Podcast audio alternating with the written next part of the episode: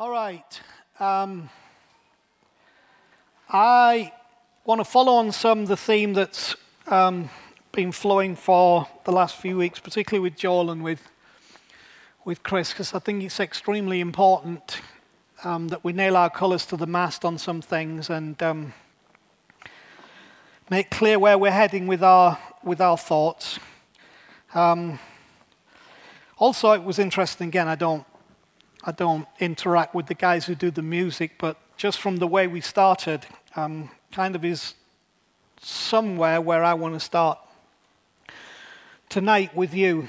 Um, also, want to say I was uh, moved, but also grateful for the number of people I met while I was away in in, um, in Texas and in Salt Lake City. Who actually their main source of teaching is the teaching of this house, and um, I found that very honoring and and a real blessing. So we have some responsibility to keep going on the journey that we're on. Um, now, I've, I've tried, um, particularly over the last 11 years, to talk to you fairly honestly and openly about my life. I don't mean to be going on, as the saying goes, like a two bob watch, or that that's the only issue of my life. However, um, as I said to you at the beginning, I think it's extremely important that we're honest about our own lives, particularly if we have the role of teaching people, because um, you have to be able to see the real me, not the professional me. Um, not, not the, the me who has a job of being a pastor. You have to see Anth Chapman as much as, as much as is possible. And I don't like, um, yeah, I'll say it like it is. I, I don't like preachers who I know are not being honest about their own lives while while trying to teach others. Um, and so I, I, want to base what I have to say a little bit in that because um, love me or loathe me, uh, who I have become is very much um, a product of the things that have happened to me over the last 11 years. And uh, some of you love me for it. I have found out to my sadness that some people loathe me for it, but uh, I am who I am, and we'll try and be truthful to, to what it is that we have received. Because I found myself in, in a situation 11 years ago that was kind of forced upon me. Um, I, di- I, didn't choose for it to happen, and I honestly didn't see it coming. Uh, I'm sure I contributed some aspects into the creation of that situation. Um, but what I need you to know is that that created a crisis in me 11 years ago, and in some ways, it, that crisis is still yet to be resolved. Um, I don't know if it defined who I was, but it has certainly been the launching point into defining who I am today and who I am becoming. There were two things that specifically happened in that process that's been going on. One is that it forced me, and rightly so, um, into a level of self examination, um, particularly regarding my faith, my Christianity, um, and my belief in God, um, that I still struggle with, not because I struggle with the existence of God or the love of God or the kindness of God, but some of the things that I thought I knew didn't really help me uh, in the reality of what I was going through because they were academic and not authentic. Now, now I authentically set my heart to believe them, right?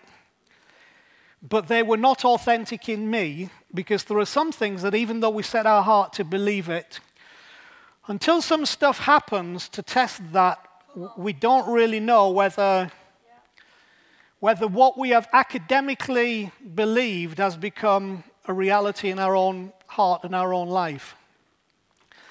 And uh, I don't condemn the fact that, that many of us, because I was this way for many years, have an academic Christianity, an academic faith in God, an academic uh, discipleship of Jesus. Again, I'm saying I, do, I don't mean to condemn, and nor would do I wish to condemn for that because I lived there for many years. However, um, if we avoid the challenge to the authenticity of that belief, then we never find out Not whether what we believed is real, but whether we're real in what we believed. And so, the whole issue of what I want to talk to you about tonight is being real in what we believe. Now, so one of, one of the things that, that was forced upon me was this level of self examination. Um, and, and some things I have resolved, some things I'm still, I still wrestle through. When I read David's Psalms, I, I find David expresses beautifully where I am at times. Sometimes I'm mad at God, sometimes I'm glad at God. But always, always knowing that his love never changes and he is always faithful. And that the wonderful thing I learned in that is no matter how much I rail at him in the honesty of my own disappointments and disillusionments and in the betrayals that I've experienced, he just looks on me and smiles. And uh, what I love about God as well, he, let, he lets you get things off your chest. And then he doesn't judge you on what you said or how you said it or the language that you used when you said it.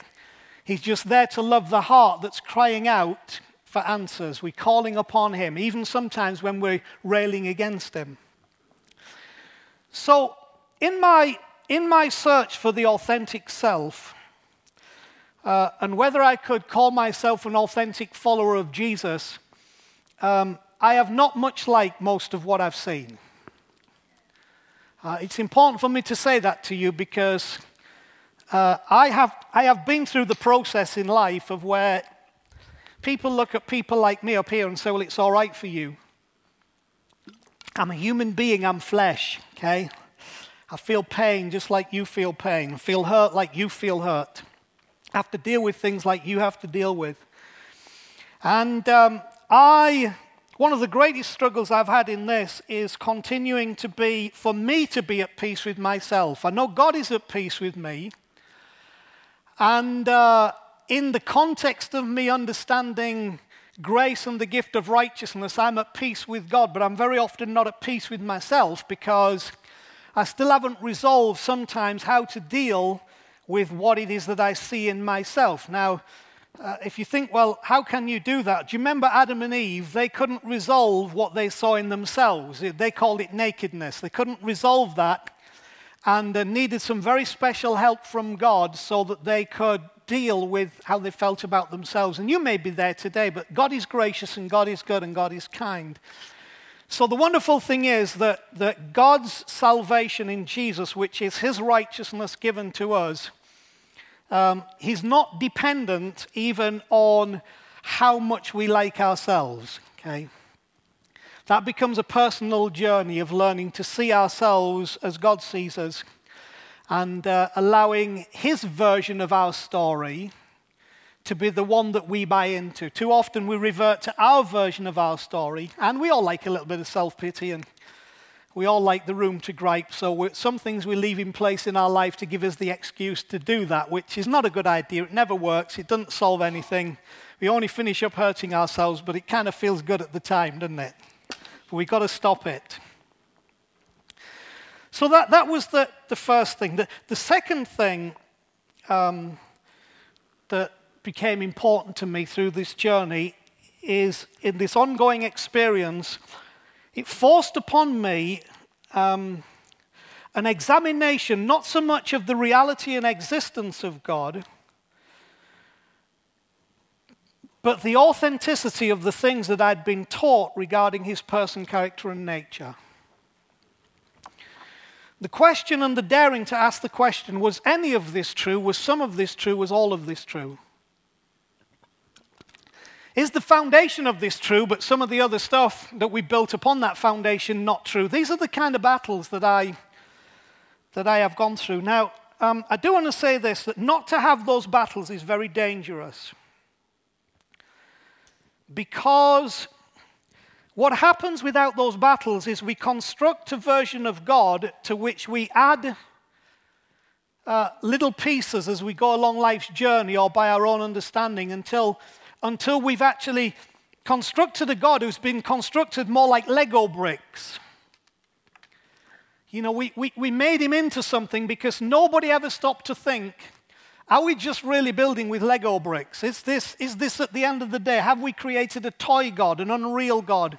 Have we modeled a God that, that may not resemble the true God. Now, you may have never had these thoughts, and in some ways, I, I, I would pray you would be spared some of these thoughts because they're very difficult to deal with. But on the other hand, I do know that without those thoughts, you will never have the openness of heart to perhaps experience who I believe God really is. So, so, so this question of, of, like I say, not the existence of God. I've never doubted the existence of God at all. That's never been an issue, but the authenticity of what I've been taught about its person, character, and nature. Um, again, as I said about the first point, I believe there are many who authentically believe in God but whether the being they present is authentically God is another matter. Let me say that again because it's very important. I believe there are many who authentically believe in God. But whether the being they present is authentically God is another matter altogether.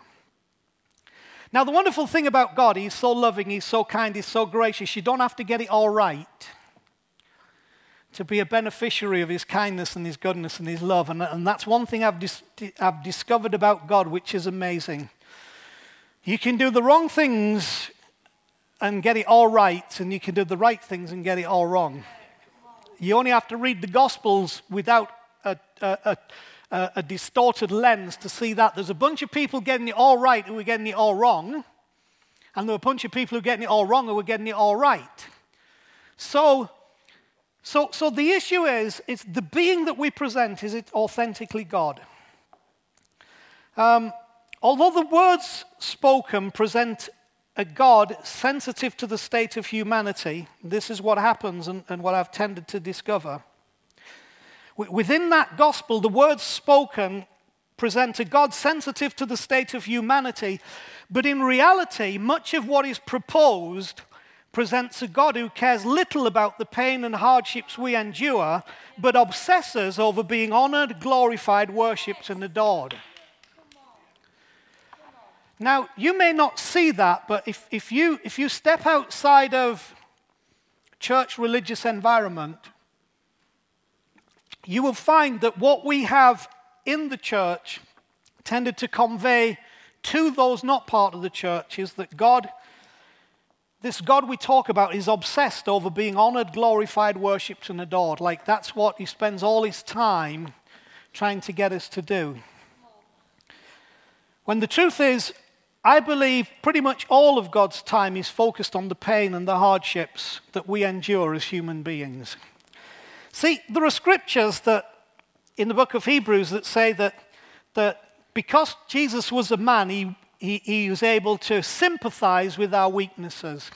That he was tempted in all points like we are, but, but didn't break under the strain and didn't fall. And All those scriptures are there, which are wonderful. But what I'm proposing to you is that although those scriptures are there and those scriptures are quoted, actually behind all that, the God who is often presented is obsessed about being honored, glorified, worshipped, and adored as far as, as, far as our message seems to present it. I, I like and I think it's more than idea, but I'll call it an idea. I like the idea of a God who cares deeply about the pain and the hardships that we endure, who interrupts. I don't believe in a God who intervenes because that would suggest he disregards things and he takes over, and I don't believe in that. But I do believe in a God who interrupts. You ever had somebody interrupt a conversation? When you were waxing lyrical and somebody interrupted you to bring in a different thought. I, I, believe God interrupts in our lives. But when I talk about pain and hardships, we, get, we get concepts of what we mean by pain and hardships like people who suffer, or people are depressed, or people are addicted. But for example, what if, I'm going to get real specific here, what if you have a non Christian girlfriend? Who you love.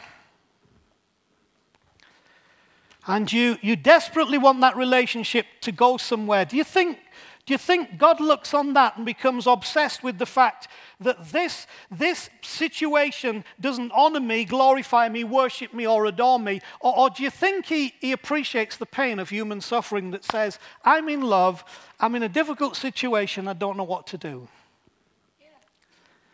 Many of you think that God would be dismissive of that? Well, if he's obsessed with, with himself, then he will be. But, but if his obsession is not with himself, but actually with the people who he created, then actually he's going to be extremely compassionate and kind. Now, that doesn't mean the decisions we're about to make are good decisions.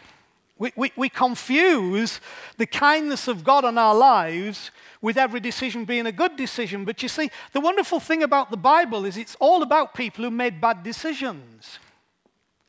Being touched by God and brought to a place where they could be schooled into making better decisions and even good decisions that were actually life decisions, and realizing that as they connected with the life of God, that all things are possible to him who believes.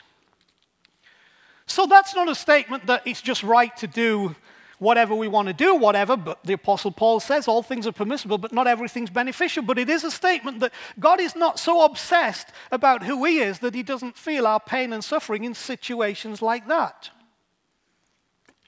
Or someone struggling with their sexuality. I, I, I struggled with this one um, for years, and it, it, it's not an issue of whether I think uh, a lifestyle is God's best or not God's best. It's the issue of where does God's heart go? Does God's heart feel the pain and the suffering of someone? I've never struggled with that. I mean, I'm, I'm heterosexual to the core. But does God's heart feel the pain and the struggle of someone who has that pain? And can you feel the pain and the struggle of someone who's in that position? Or do we just dismissively, because that's not us, feel no sensitivity and no compassion because we have a God who's just obsessed with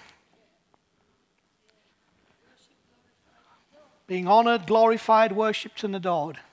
Now, I think God wants to be honored, glorified, worshipped, and adored, but I think He wants that to come out of our recognition of His sensitivity to our hardships and our struggles. Guys, um, I don't know if there's anybody in here who deliberately made the decision that you were going to be uh, at, least, at least compete for the title of wickedest person of the day. I think with all of us, even, even when we've done some very, very stupid things and some things that honestly don't reflect the creation of God and the heart of God and the nature of God, I don't think we're really, any of us, I don't think in here, I know, set out to be that.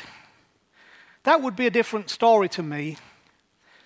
But we all somehow find ourselves as life touches us and we interact with life with pain and hardship in different areas. What, what I need you to know tonight is that, is that God is compassionate to your pain and is compassionate to your hardship. And it's not my job to judge whether I think your pain and hardship is an acceptable pain and hardship or whether it's not an acceptable pain.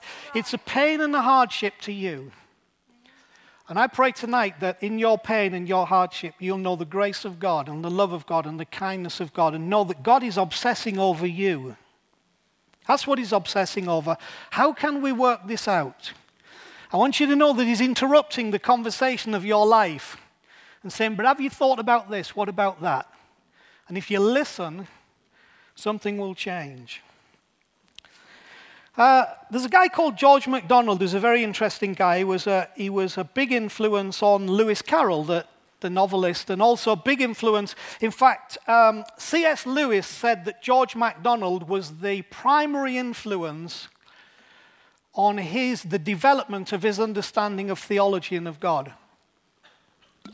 George MacDonald was also a, a writer, poet and writer, novelist, and also a, a, a preacher, a minister. He, li- he was born in 1824, died in 1905. But one of the great things George MacDonald said was this He said, Good souls will one day be horrified at the things they now believe of God. Such must take courage to forsake the false in any shape, to deny their old selves in the most seemingly sacred of prejudices. I love that. We have some sacred prejudices. And follow Jesus, not as he is presented in the tradition of elders but as he is presented by himself, his apostles, and the Spirit of truth. And so I want to bring you to a little story just for a few minutes tonight, just, just to challenge your thinking. In Genesis chapter 22, there's this very interesting story of this patriarch of Israel and important personality of the Bible known as Abraham. Here's what it says two, just two verses. Sometime later, God tested Abraham.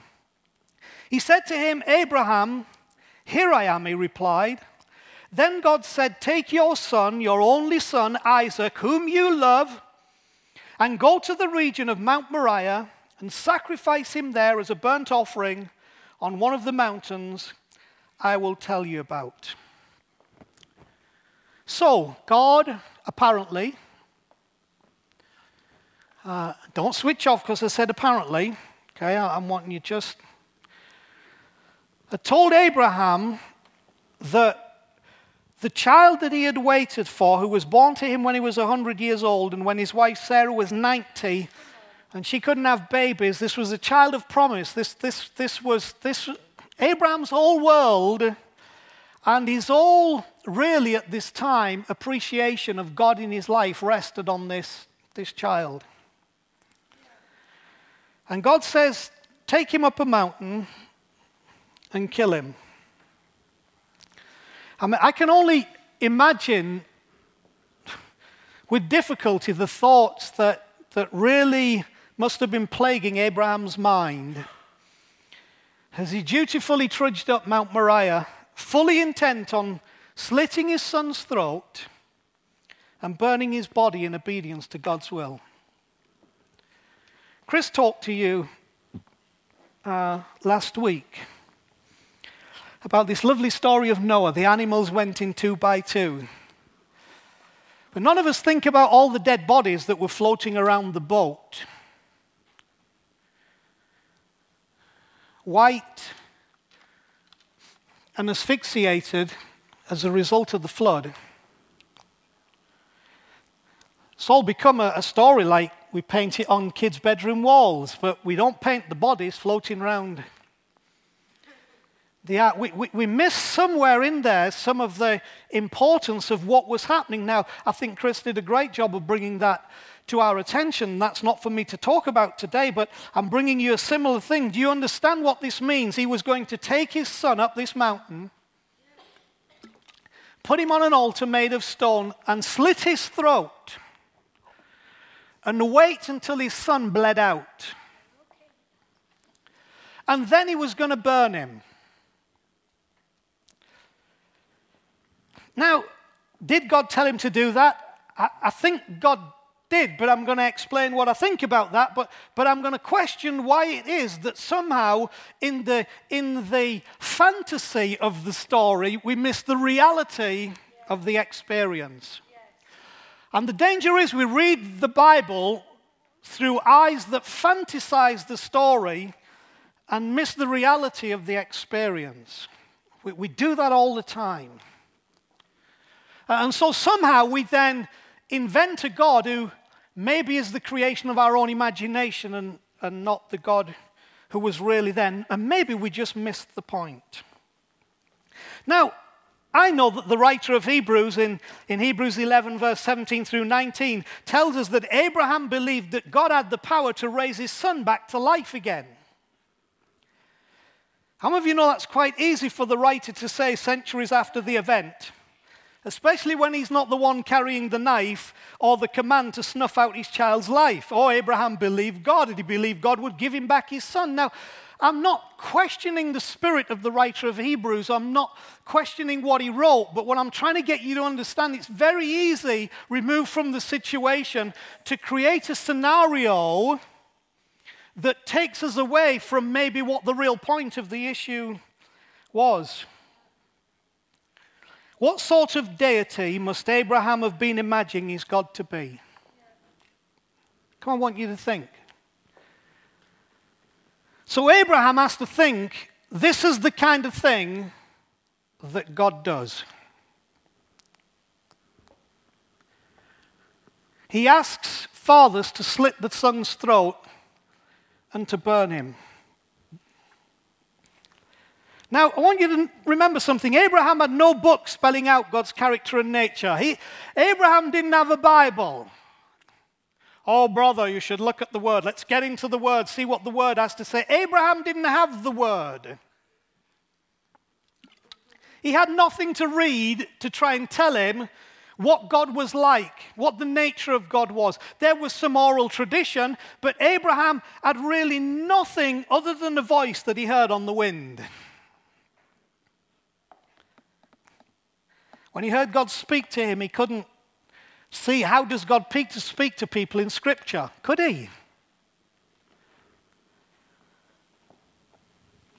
So, so here's Abraham, and he's, he's, he's hearing this voice on the wind Go to a land that I'll show you, I'll make you a great people. And, and he had the odd, inexplicable encounter with the divine, but this is all Abraham's got to go on. He's got no reference point. And so now, this divine being, this deity, says, Slit your son's throat and burn him on an altar. What kind of deity is that? Uh, have you, have you wondered when you read the scripture, if you've ever read it, and if you haven't, go and read it, why didn't God's demands seem either surprising or unreasonable to Abraham? Why would the one who just prior to this, this is Abraham, negotiated with God over the saving of lives in a city full of people about to become the victims of their own violent ways, why wouldn't he do the same thing over his beloved son? Because he'd just done that over two towns called Sodom and Gomorrah. Why didn't he start negotiating then? Say, okay, God, well, here's the deal. What if? See, what you've got to appreciate is that Abraham was raised in an environment where the gods had no problem with taking the life of your loved one to satisfy their own needs. Abraham's raised in the culture of Ur of the Chaldees. Jewish tradition holds that his father was an idol maker. Therefore, Abraham was very familiar with the worship of other gods. The primary god worshipped in Ur of the Chaldees was the moon god. And Abraham would have been extremely familiar with the duplicity of gods and also the exposure to gods who felt quite content to require human sacrifice. What I'm trying to get through to you is it was not abnormal in Abraham's experience of deity for a deity to demand that your child be taken and sacrificed to please the deity. Okay? So Abraham doesn't argue with this voice, he doesn't argue with what God says. Because as far as he's concerned at this time, that's what gods do, that's what gods demand. Now, the noteworthy thing here is that this man, Abraham, was prepared to believe and act upon his belief to an amazing degree. I admire him because he believed that God had spoken to him and he was prepared to act on that belief, even if it would cost him his own son. That's amazing. That says something about Abraham's faith and Abraham's belief. But it doesn't say a lot about God yet. See, the tragedy here is that God the Abba, the daddy, the father, the creator, was perceived as being on equal level with the pagan gods of antiquity. And if there's one thing that rubs me up the wrong way, it's a presentation of God that does not differ from the presentation of any other gods who exist in any other religion at any point in history. Now, some of you will say, no, we don't do that. Our God is great. Okay, so if your God rewards good and punishes bad is no different to the gods of Greece, Rome, Egypt. If you're rewarded for doing good, if you're punished for doing bad, if the basic understanding of your God is that your God is angry and his anger must be appeased, and only when his anger is appeased will he look on you with kindness, then your God is no different to a Greek God, a Roman God, an Egyptian God, a Hindu God. He's no different. It's time to get honest. So, what defines the Abba of Jesus, what defines the Father, the Creator, is not that He's bigger than the other gods, or better than the other gods, or in more places than the other gods, or knows more than the other gods, or can do more than the other gods. It's the fact that He's different to the other gods, which means, in our understanding, is an ungodlike God. Now, this is Abraham's battle. Because his perception of God is that this God is like the moon god, or is like, or is like any of the gods that demand sacrifice in order to make them pleased so that they will bless you. And Abraham's stuck here, like some of you still are. It would appear that while God was testing the faithfulness of Abraham, though, he was at the same time dismantling Abraham's remaining perceptions of God. See, this really was all from the beginning while testing Abraham's faithfulness, which the verse says that God tested Abraham, so we accept that, but God was testing Abraham for the reason, really, of making an opportunity to dismantle Abraham's remaining perceptions of pagan gods. God's about to show that he's different. How? Well, what happens is Abraham goes all the way up the mountain with his son. His son's a little confused because he says, Look, Dad, here's, we've got wood for the fire, and you've got a knife, and you've got the means to start the fire, and we're all going up there, but, but where's the sacrifice? It says the two of them walked on. I wouldn't tell Joel either. We're like, you know, wait till you get that duff him on the back of the head on there. So these two figures are walking up there, and Abraham to Abraham, and I want you to catch this to Abraham, in all integrity of heart, believes that that is what a God would require of him, and that if he does not comply with what the God requires of him, then the blessing on him, his life will stop. He believes that with all his heart. And I applaud Abraham for his belief, just as I applaud many people for the integrity of their belief. But the question was was Abraham's belief misplaced, not because he was faithful to what God had said to him, but because he had an image of God that was not what he had decided it was? Was. And so he goes up there and he takes his son and he says, uh, Son, this is the deal. Puts his son on the altar. I, I can't, that blows my mind because Isaac himself would have to have cooperated with his 100, 100 and what, 12, 16 year old father. And he's on the altar, and Abraham's about to do the job. He's about to slit the boy's throat. And it says, And an angel appeared and said, Stop, don't do it. Drop the knife. And um, at that moment, Abraham looks and he sees, he sees a ram, a male, a male sheep, caught in a thicket, a thorn thicket by its horns. And um, God says, Don't do it. He says, I know that you're faithful. I, have seen uh, in the test of whether you are faithful, I've seen. But now, what I need to do in that is dismantle what you thought about me. Did you honestly think that I would demand of you the sacrifice of your son to please me so that I would bless you? And so Abraham, cut a long story short, is able to take this ram from the thicket, and, and the ram, bless its heart, becomes the sacrifice in the place of Isaac.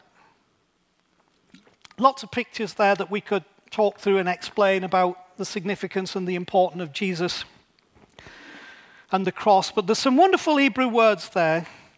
Um, you will probably read in your Bible that God will provide uh, for an offering a lamb, or God will provide Himself an offering. The, literal Hebrew says this God will provide for himself an offering. The wonderful thing is that God has always provided for himself an offering. The offering was never meant to be your offering. The, the sacrifice was never meant to be you or your son. God had always provided for himself an offering, and, and, and Jesus, Jesus was that representation of God providing for himself.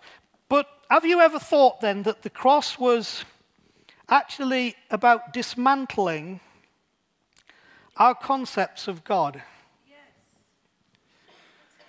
That what happened through Jesus was about changing our image of who God was. Now, see, the problem is if we're stuck in the old image, we're still in the other type of God image that says that God's only going to be kind to you if He can kill something And in killing something, he'll stop being angry, and when he's not angry, he can be kind to you. And we get interesting thoughts that have been making some of your brains do somersaults with, like, for example, if, if Jesus is the one who paid our debt to God, and then God forgives us because Jesus paid our debt, the truth is, God hadn't forgiven you anything because there's nothing to forgive. If there's no debt, there's nothing to forgive. Forgiveness has to come when the debt is in place, right? I'm just messing with you.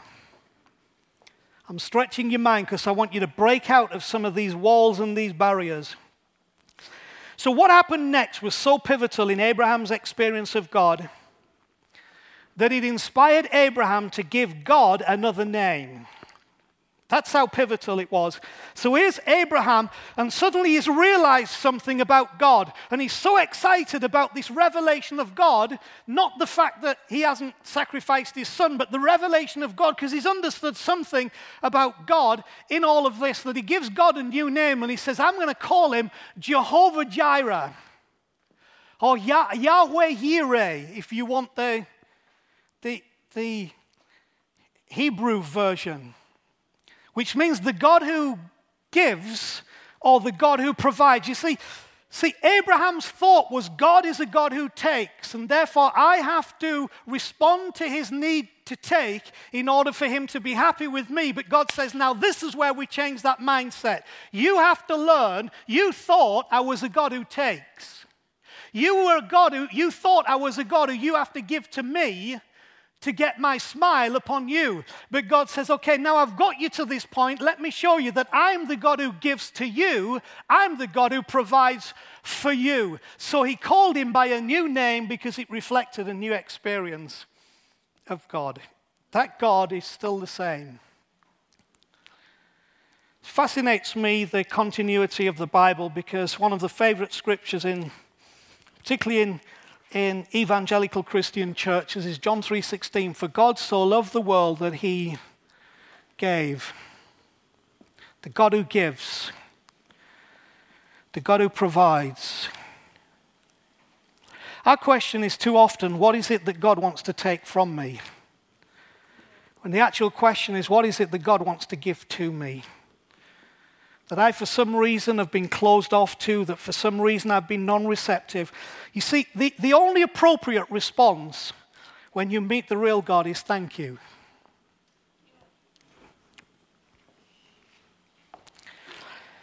But to me, the most amazing fact to emerge from this story relates to the wider story around it.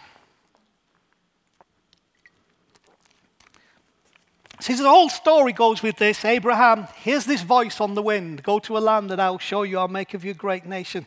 He's no Bible to refer to, he's no, he's no apostolic succession or, you know, out of the mouths of two or three witnesses stuff or anything to go to. He just, it, it, it's, the, it's the raw authenticity of a human being encountering the real God of Jesus, the divine, the God of heaven, the creator, the Abba Uh, and somehow I think that sometimes having the Bible has, has caused us a problem. Not that the Bible is a problem, but sometimes it's caused us a problem because our whole experience of God has not really been an experience of God, it's very often been an experience of the Bible. And so the Bible becomes God because we miss that raw interaction. Because remember that, that John and Luke and Matthew and Mark and Peter and James and Jude and Paul didn't have the New Testament. We have it, they didn't have it, they wrote it, they didn't have it. They had some Hebrew scriptures that they had to wrestle with, and they had to wrestle with stuff like this to find the God. But you see, they weren't wedded to a series of writings, they were wedded to a real existing, living persona, which was God the Father, God the Son, God the Spirit. And, and I think sometimes our theology and our religion has, has, has moved us away from the freedom to have that real personal encounter, that raw edge of meeting God. And so we meet the God who has been constructed for us, who we're supposed to meet in the way that we're supposed to meet him. And then anybody that's not in that is out. So you see what begins to happen? Because that's what happened with the Pharisees. Here's the way God is. Here's what God is like. This is where you have to meet him. And anybody who doesn't do that is out. So Jesus was out. According to the Pharisees and teachers of the law, according to those who were experts on the scriptures, Jesus was out. Just saying. So, what this story teaches is there is a raw edge where beyond all that. And Scripture is good, and I'm a teacher of Scripture, and, you could say I make my living from teaching Scripture, but beyond all that, there has to be this raw experience, which I talked about at the beginning, of the authenticity of the reality in our own life and the challenge, and then, and then the authenticity of the one who we call God that so often has become clouded in so many things. So, the most amazing fact to emerge from this story for me relates to that Here's Abraham. He, he hears the voice on the wind. He tries to obey God. He makes some mistakes. He, he, he pulls it back again. Uh, God interrupts the conversation. He, he, he helps to save some people from a city, not as many as he wanted, but his heart was in the right place. And, uh, and then God's told him he's going to have a family that'll come from him, and he's reached 100 years old, 99 years old, and he hasn't got a son that's come from his own body, and his, his wife's 90, and she's way past menopause, way, way past menopause. But God said, No, it's going to be Sarah, you're going to have the child. Sure enough, when he's 100 and Sarah's 90, boom, there's Isaac, a child, the child of promise, showing that out of what looks to be dead to us, what looks to be finished, what looks to be incapable of ever producing life, God says, This is me into what seems incapable of producing life, when you let me in this thing, life comes. See, that's what the resurrection's all about. God says, I've got to show you again that in a situation that you think is incapable of producing life, when I come along, the whole thing that death is gets, gets removed. See, Isaac was already a representation of the God who provides if Abraham had been bright enough to see it because he couldn't have been there without that. And what I like about Abraham, he was as thick as you and I. Just this, you know, suddenly the God who provides when he's on Mount Moriah.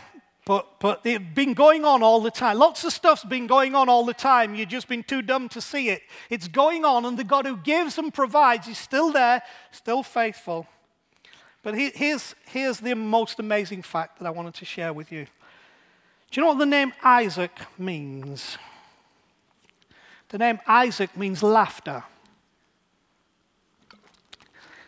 Because when the angel came and said, No, Sarah, this postmenopausal, dried up old lady, he's the one who's going to bring forth the child that I promised you, she, she laughed. Now, you would, wouldn't you? Um, That's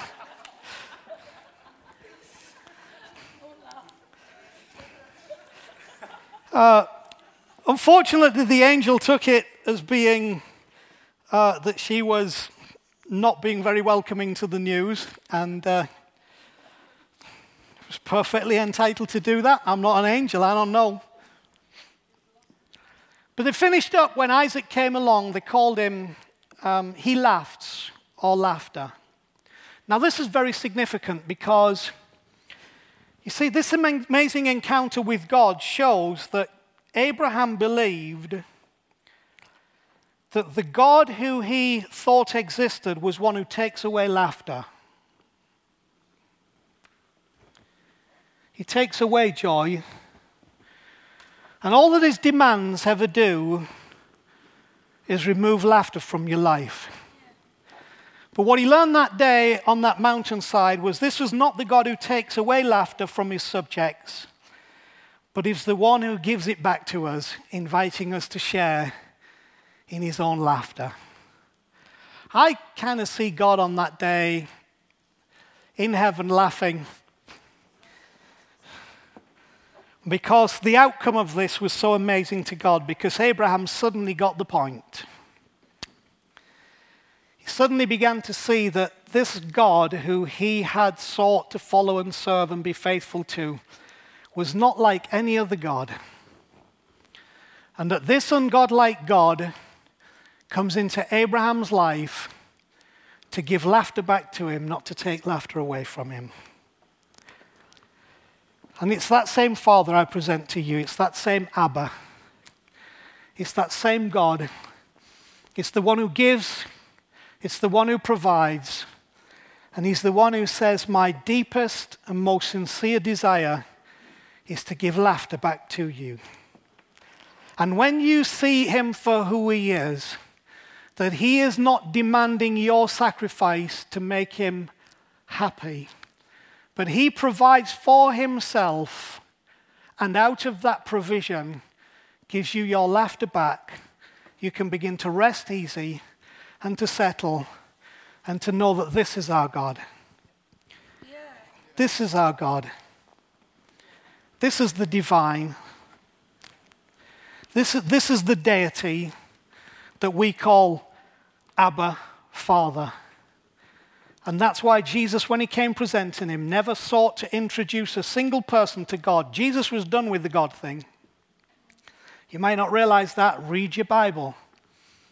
Jesus never came to bring anybody to God. He said, I'm done with that God thing, because that God thing puts an image in your mind that takes you away from who I am.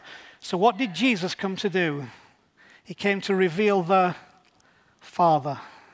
I am the Father I want. If you've seen me, you've seen the Father. I am the way, the truth, and the life. No one comes to the Father except through me.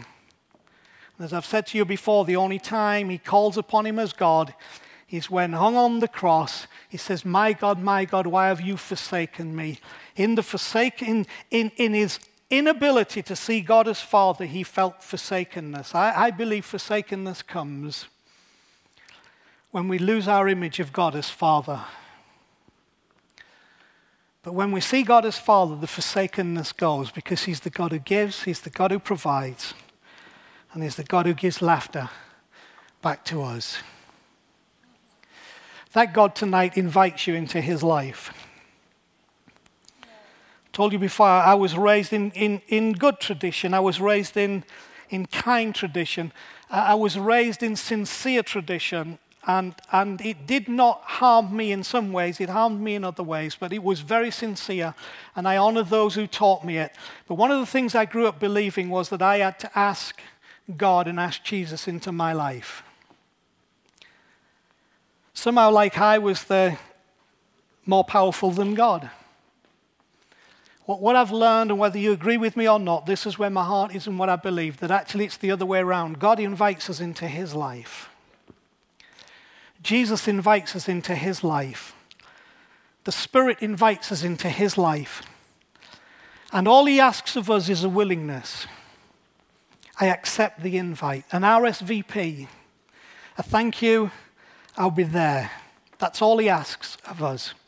And so you bow your heads just for one moment with me. I hope what we've said has been helpful to you. But if all it's been is helpful to you, I will be disappointed. I hope what it draws from you tonight is an RSVP. I hope what it draws from you tonight is an understanding of how much God loves you, of how his heart is towards you, of how much He wants to break the images that so often exist in our lives that give us a false impression of who He is, of how He wants to give laughter back to you. How do I respond to that? I accept the invitation. How do you accept the invitation? Well, it's really complex. You simply say, I accept. There's no clever words, there's no magic words, there's no magic formula. It's a simple heart thing that says, I accept your invitation for me to come into your life. I invite you to accept that invitation tonight. I invite you right now, where you are, to accept that invitation. God, Father, Jesus, Son, Holy Spirit, I, inv- I accept your invitation for me to come into your life. When you come into that life, that's when heaven begins to make its real existence within you right now. That's where you understand that forgiveness is not something that you earn or have to qualify for. Forgiveness is something that's given regardless. You begin to experience all it is that God has done for you, not what you have to do for God. So if you made that prayer in your heart tonight, if you want to talk to me, I'm always hanging around here afterwards. Please, please do so. But I know it's a reality. And in the rawness of this experience, I want you to meet this God who Abraham met, who on the mountain that day showed him the lesson I'm not like that. Let him be who he is. So, Father, we bless you. Thank you for the opportunity tonight to share these words from my heart and I trust from your heart. May they resonate in us and bring a change that lasts as long as life goes on, as long as eternity goes on, to make the difference in us. In Jesus' name. Amen. Thank you. You've listened wonderfully. Appreciate you. Tonight in, uh, tonight in Pillars is a cheese night, so you're welcome.